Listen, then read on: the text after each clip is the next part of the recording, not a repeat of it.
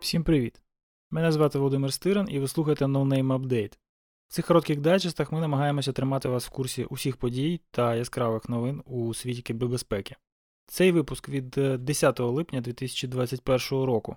Сьогодні, повертаючись з літніх канікул, ми ознайомимо вас із найцікавішим з того, що сталося у світі кібербезпеки за минулий місяць. У цьому випуску російські кіберзлочинці з банди Рівел здійснили наймасштабнішу операцію криптоздирництва. Питання криптовимагачів вийшли на рівень обговорення на саміті лідерів США та Росії. Пішов з життя Джон Макафі, а також багато-багато іншого. Докладно про головне. Російське кіберзлочинне угруповання Rival, пов'язане з підслужбами РФ, здійснило наймасштабнішу операцію криптоздирництва. Пам'ятаєте, я колись казав, що кібератака на Colonial Pipeline стала моментом не Петя для Сполучених Штатів. Так ось, я помилявся. Цим моментом стала кібератака на компанію Кесія. До речі, я не впевнений, що я вимовляю назву правильно. В моїй уяві воно є алюзією на фразу Кенсіо. Кесія виробляє програму VSA, призначену для віддаленого контролю за великими флотиліями комп'ютерів у гігантських територіально розподілених it інфраструктурах. Користуються нею або великі транснаціональні корпорації, або MSP Managed Service Providers, компанії, які надають послуги it адміністрування меншим за розміром організаціям. Драма розпочалася в п'ятницю 2 липня. Успішна первинна атака на ланцюг постачання програми дозволив хакерам захопити контроль над кількома сотнями організацій, корпоративних користувачів VSA. Після цього кількість уражених комп'ютерів збільшувалася в геометричній прогресії та досягла десятків тисяч ще до закінчення довгих вихідних у США. Успішний вибір цілі та ефективна адаптація нападників під специфіку жертв на другому та третьому етапах атаки, без сумніву, робить цю операцію найблискучішим актом криптоздирництва в історії. Але це все сухі факти, давайте вже трохи поспекулюємо. Я маю дві теорії: або ця атака була санкціонована Кремлем, або Рівел додумалися до цього самі, тоді все ще гірше. Справді, між атаками на Касія та пандемією Непетя дуже багато спільного. Тактичне обрання дати початку нападу перед символічним державним святом День Незалежності США та День Конституції України. Початок операції з ураження постачальника програмного забезпечення, які оновлюються автоматично Kaseya та M.E.Doc, походження та скеровування атаки з території Російської Федерації. Всі ці обставини змушують замислитись, і теорія змови не змушує на себе чекати. Але я схиляюся до того, що, попри зв'язок REvil з російськими спецслужбами, між Кремлем та REvil не було прямого узгодження цієї кібератаки. Все набагато трагічніше. Я думаю, що насправді криптоздирники просто досягли в своїх операційних процедурах, технологічних засобах та тактичній підготовці рівня агентів загроз державного калібру. Судячи з усього, поки супердержави були суперзайняті великою грою на геополітичній арені, кіберзлочинці скористалися цим дефіцитом уваги та перевершили їх за рівнем. Маю підозру, що в найближчому майбутньому тенденція збережеться. Легальні технологічні гіганти вже давно вийшли з під контролю національних держав та стали рівноправними учасниками міжнародної політичної гри. Те саме дуже скоро зроблять майбутні кіберзлочинні мегакорпорації. До речі, оператори CryptoRansomware Rival заявили, що віддадуть універсальний ключ розшифрування всіх жертв цієї кібератаки всього за 70 мільйонів доларів. Це просто неймовірна щедрість та колосальна оптова знижка, адже кумулятивне розшифрування всіх відомих наразі жертв потягнуло б на у рази більше гроші. Багато колег вважають, що так кіберзлочинці готуються вийти з бізнесу, ліквідувати бренд Rival та почити на лаврах. Я так не думаю. Скеровуючись думками вище, я підозрюю, що так вони завершують черговий раунд інвестицій в щось більше. Тим часом криптоздирництво стало однією з тем саміту лідерів США та РФ. Ще зо 5 років тому я б цьому не повірив, але все змінюється. Загроза криптовимагачів та інших кіберзлочинців для штатів дуже серйозна, а росіянам на це дуже наплювати. Як наслідок, саміт є, а толку немає. Поясню чому. Спочатку про фактаж. Саміт відбувся, лідери двох країн зустрілися та обмінялися думками. За результатами обговорення були сформульовані наступні дії. План такий: доручити експертам з обох сторін пропрацювати проблему та дійти конструктиву. Тепер стисло. Зібралися, побалакали і розійшлись. Практично результату ноль. Єдиний корисний наслідок це демонстрація важливості проблеми. Безмістовність саміту довели події, які відбулися після його завершення. Атака Рівіл на компанію Касія демонструє одне з двох: або росіянам наплювати на політичні спроби США стабілізувати ситуацію в кіберпросторі, або Кремль лише вдає, що від нього щось в цій ситуації залежить. Як я вже казав, я схиляюся до другого варіанту. Джо Байден, звісно, робить все, що від нього залежить, навіть якщо це шкодить його політичній репутації. Корона не впала навіть подзвонити Путіну та прямим текстом закликати Кремль втрутитися в розгулки беззлочинності в РФ. Проте росіяни перебувають у впевненості, що все, що шкодить американцям, їм іде на користь. Тому, поки обіцянки Білого Дому покарати Кремль за витівки російських кіберхакерів не перетворяться на виховні заходи, діла з цього не буде. Коротко про важливе. Пішов з життя Джон Макафі.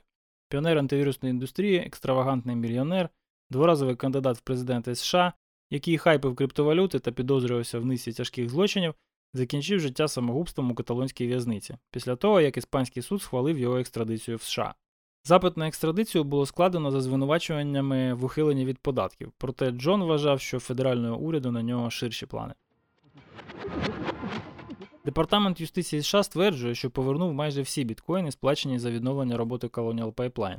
63,7 з 73 біткоїнів, сплачених в якості викупу криптоздирникам з банди DarkSide, були повернуті федералами. У ФБР стверджують, що вони відслідкували платежі, та коли гроші акумулювалися на одному гаманці, їм вдалося отримати контроль над його приватним ключем. Як їм це вдалося і чи зробили вони це без сторонньої допомоги, слідчі, звісно, не повідомляють.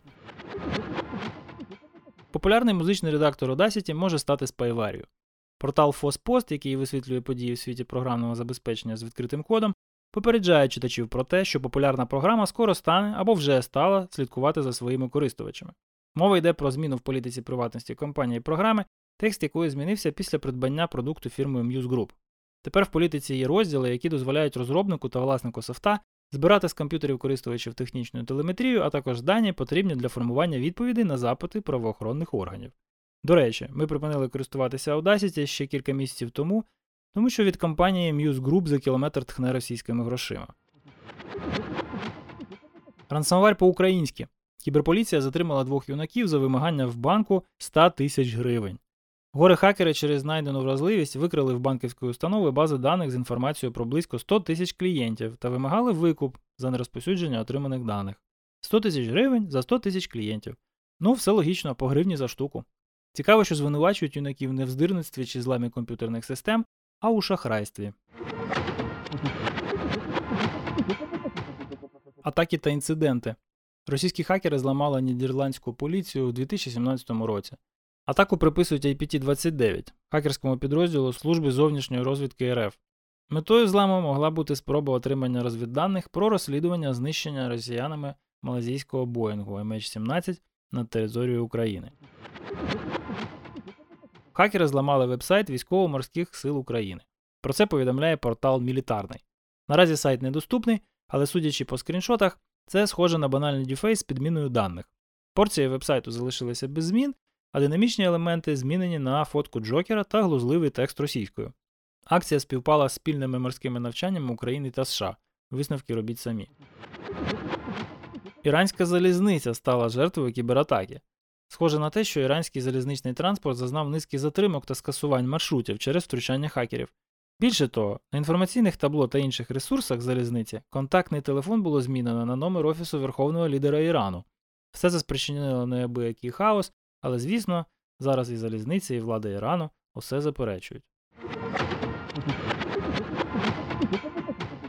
Вразливості та патчі. Print Nightmare.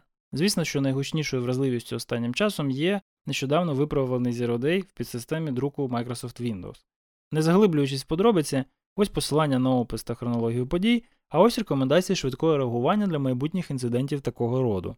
Попри масову міграцію в Хмару, Active Directory все ще з нами, а попри зміни в процесах розробки в компанії Microsoft, їхні небезпечні дизайнерські рішення, як то можливість підключити принтер до доменного контролера, чудово кошмаритимуть великий Enterprise. Мережевий сніфер в складі системи моніторингу IBM QRadar містить відомі вразливості безпеки.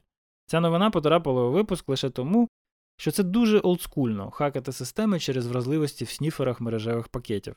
Сніфери часто написані на низькорівневих мовах програмування та виконуються в системі з підвищеними привілеями. Як наслідок переповнення буфера в Ring 0 там все ще актуальні. Аналітика. Стаття Роса Андерсона та компанії про кіберкримінал як стартап-економіку. Продовження теми Рівел та інших криптоздирників. Передові експерти з економіки кібербезпеки стверджують, що кіберзлочинці дуже відрізняються від звичайних злочинців. У правовому та моральному сенсі вони просто порушують закон та соціальні норми, але в економічному сенсі вони здійснюють підприємницьку діяльність, щоправда, без доступу до легальних фінансових інструментів, таких як інвестиції та кредитування. Стаття про російську кіберстратегію. Інститут дослідження зовнішньої політики опублікував огляд російських дій в кіберпросторі за останні 10 років та узагальнив очевидні стратегічні традиції, що вимальовуються в поведінці Кремля. Серед іншого, росіяни поступово зміщують фокус з яскравих видовищ в бік прихованих операцій, що відображається на характері обраних цілей та тактичних рішеннях. Менше фішингу, більше атак на ланцюг постачання. Браян Кребс описав свій досвід спілкування з ФСБ Російської Федерації. Надзвичайно цікаві пригоди, які розпочинаються з пропозиції на сайті ФСБ скачати VPN-клієнт, який тригерить щонайменше 20 антивірусів. Рекомендації. Tracking REvil чудовий пост, який описує процеси та технічні подробиці спостереження за діями кіберзлочинців. Розслідування в інтернеті захопливі самі по собі, а розслідування дій найуспішніших кіберзлочинців тим більше. Tiny XSS Payloads чудова колекція оптимізованих пейлоудів для XSS атак. Mitre Defend Mitre та NSA опублікували матрицю заходів безпеки, яка повністю мапиться на матрицю ATAC. Practical Social Engineering Доповідач на минулорічному NoNameCon Джо Грей видав книжку, яку ви можете попередньо замовити на Амазоні. Сміхуйочки. ФСБ Росії на повному серйозі видворила з країни Олексія Семеняку, представника інтернет-реєстратора RIPE-NCC в Східній Європі. Олексію інкримінують співпрацю з СБУ на основі його спілкування з представниками Служби безпеки в соцмережах. Дякую, що слухаєте No Name Update. Нагадую, що з іншими серіями нашого подкасту ви можете ознайомитись на нашому вебсайті nonamepodcast.org. Ми не віримо в рекламу. Ми знаємо, що щойно ми почнемо приймати запрошення до рекламних інтеграцій, наші думки в цьому подкасті втратять їхню актуальність та об'єктивність. Тому цей продукт існує виключно завдяки нашим патронам. Патрони допомагають нам матеріально та отримують взамін нашу щиру вдячність та ранній доступ до усіх матеріалів. Ми дякуємо всім нашим патронам та закликаємо вас підтримати незалежний україномовний контент на професійну тематику за адресою patreon.com podcast. Цей випуск підготували Костянтин Жданов та Володимир Стиран. До наступного разу залишайтесь в безпеці.